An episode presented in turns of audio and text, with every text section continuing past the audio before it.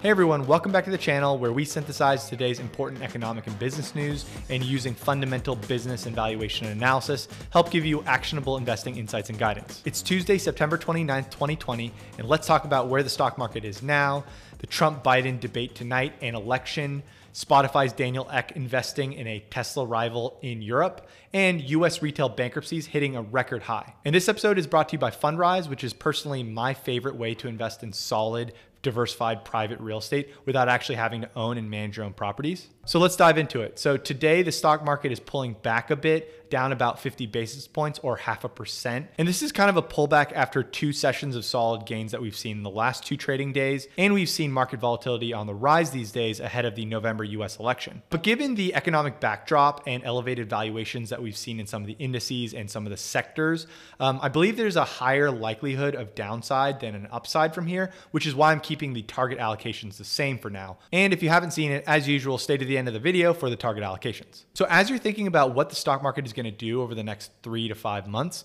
here are some really critical things on the horizon to watch out for. So the first thing to watch out for is who's going to win the election and who's going to control Congress, which is something we're going to talk about in depth in a second here.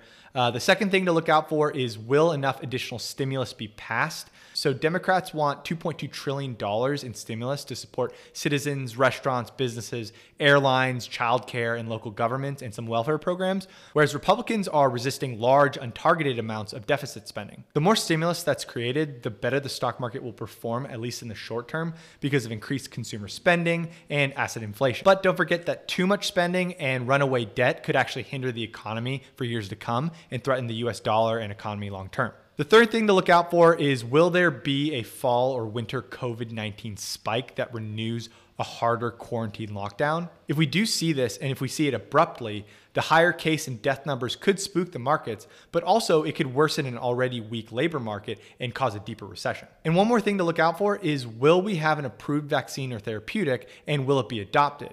So we may actually have some improved vaccines by early twenty twenty-one, but we're concerned that convincing people to be early adopters of what is perceived to be a rushed vaccine will actually be tougher than a lot of people are expecting. This isn't a political show, but politics ultimately affect trade, the economy, and businesses. So it's really important to talk about, especially with election day being five weeks away between President Donald Trump and Democratic nominee Joe Biden, and the first presidential debate being tonight at nine p m Eastern. So regarding the tech policy, the current Trump administration would likely continue intense regulatory scrutiny of technology companies. Trump's efforts have included allegations of an anti-conservative bias online, uh, antitrust probes of Google and Facebook, and actions against TikTok and WeChat, specifically because they're Chinese companies. But former Vice President Joe Biden isn't so far apart here, where he's actually been critical of big tech's market power, and he's also said that he would support stricter antitrust laws and online privacy rules. On taxes, President Trump is pushing to continue the two thousand seventeen tax bill, which lowered taxes on businesses and individuals while increasing the budget deficit, whereas Biden is actually proposing funding social programs through a significant tax increase on corporations and the wealthy. And on immigration, a core theme of Trump's two thousand sixteen campaign and his first term in office has really been to reduce most forms of immigration by some amount. Uh, some of the changes include a border wall construction, travel bans, and a temporary closure of the southern border to asylum seekers during the pandemic. And Biden really is different here and has said that he'd be trying to undo a lot of these changes that Trump has made. On foreign policy, Trump and Biden have some pretty big differences on certain things, such as how to treat alliances, and specifically around Saudi Arabia and Iran. But on the other hand, they actually hold some similar views on some major goals, including limiting troop deployments in the Middle East. On China, China, Trump has obviously laid out a much more confrontational policy against China than his predecessors, and surprisingly, Biden is actually expected to maintain that hardline stance if elected. On trade, during his first term, Trump has really piled on the tariffs and has spurned alliance building, mostly to try to protect American labor and commerce, whereas Biden wants to reverse direction on this and says he'll try to woo allies battered by Trump and try to rethink the use of tariffs and try to create a unified front against China. So bringing it back to how it affects affects the stock market, this election really is a mixed bag, with Trump scoring high marks for the economy, but Biden really kind of seeming more stable on foreign policy and trade.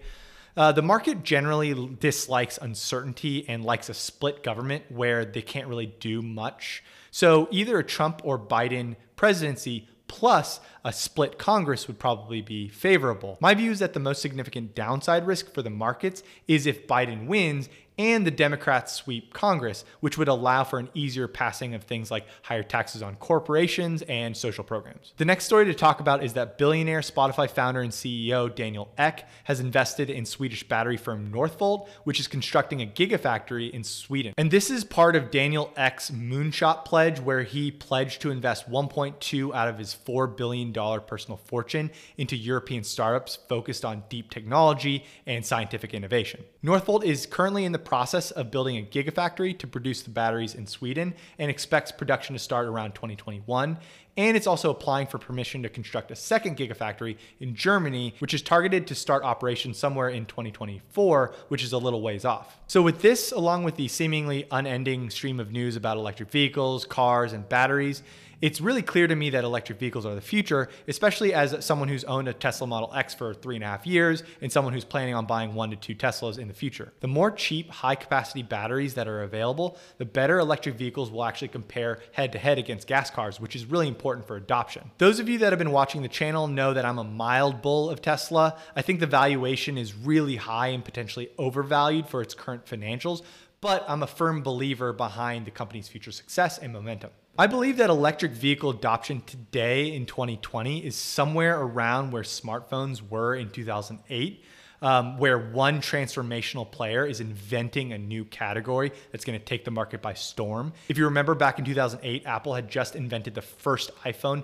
the year prior in two thousand seven, and it was just starting to get adopted, although the bulk of the market share was still owned by the other manufacturers like Nokia and BlackBerry. And to the hyper Tesla bull's credit, investing in Apple from two thousand eight to two thousand twenty would have been really all you needed to maximize your wealth. But that being said, Apple never reached Tesla levels of hype or potential overvaluation. And a lot of the Tesla hyper bulls from this price point are really heavy on how Tesla is going to innovate and disrupt the industry and very light on their actual valuation. And if you're still kind of doubting if valuation actually matters for transformational companies, just ask what Tesla was doing from two thousand fifteen, as you see here, to two thousand nineteen. The stock price was generally flat and you wouldn't have gotten great returns, but the company was growing and innovating during that time. One thing I'll throw out there is that electric vehicles and cars are probably going to take much longer to adopt than smartphones were adopted, because people are buying cell phones every year and the technology is much smaller and much more adoptable than replacing a full vehicle industry. Furthermore, there are just bigger hurdles here for electric vehicles to completely dethrone internal combustion vehicles, especially around battery capacity, and it's not just a simple chip size and software game. The third story to talk about is that U S retail bankruptcies, liquidations, and store closures have reached record levels in the first half of twenty twenty because of the COVID nineteen pandemic and the accelerated shift to online shopping. Some things to note here is that almost thirty retailers in the U S have filed for Chapter eleven bankruptcy so far this year, including names like Neiman Marcus, JCPenney, Pier one Imports, G N C Holdings, Lucky Brand, and Brooks Brothers. And this puts twenty twenty on pace to rival the record-setting two thousand ten year, where we hit forty-eight retailers going through Chapter eleven bankruptcy after the great financial crisis. And it's not just about bankruptcies either, because even the solvent brick and mortar retailers like Macy's and Bed Bath and Beyond are actually closing record numbers of stores. And according to industry research, retailers could shut down as many as twenty-five thousand stores for the year twenty twenty. Be mindful that not only is this going to affect retail companies themselves, but it'll also have damaging effects to the commercial real estate market, whether it's REITs that own retail real estate, and we've also talked about office real estate in the past. So we're in the midst of a brick and mortar store shakeout, which is actually a trend that we've seen before the COVID nineteen pandemic, but COVID nineteen has actually accelerated the trend quite a bit. Having covered some retail stocks through the years at prior hedge funds that I've worked for, um, I've really seen that these big legacy retailers have seen the e-commerce threat for at least a decade and have tried to move towards an omni-channel e-commerce model, but they've actually failed and have been failing because they have such a heavy existing infrastructure and also a lack of capital to deploy and a lack of innovation just inherent in their companies. I believe we'll continue to see a lot of these legacy retailers continue to fail, but don't be worried because in-person shopping isn't gonna go away completely. Instead, nimble e-commerce brands and potentially retailers that are really innovative in delivering the product and experience to their customers and being more nimble on their business model uh, will actually take their place. We're seeing a lot of nimbler similar brands open up smaller footprint showroom types of stores and other types of experiences and have widespread delivery as well. I mean, as you see here, King Amazon's being really innovative and creative, trying to turn these old Sears and JCPenney stores that are in malls and vacant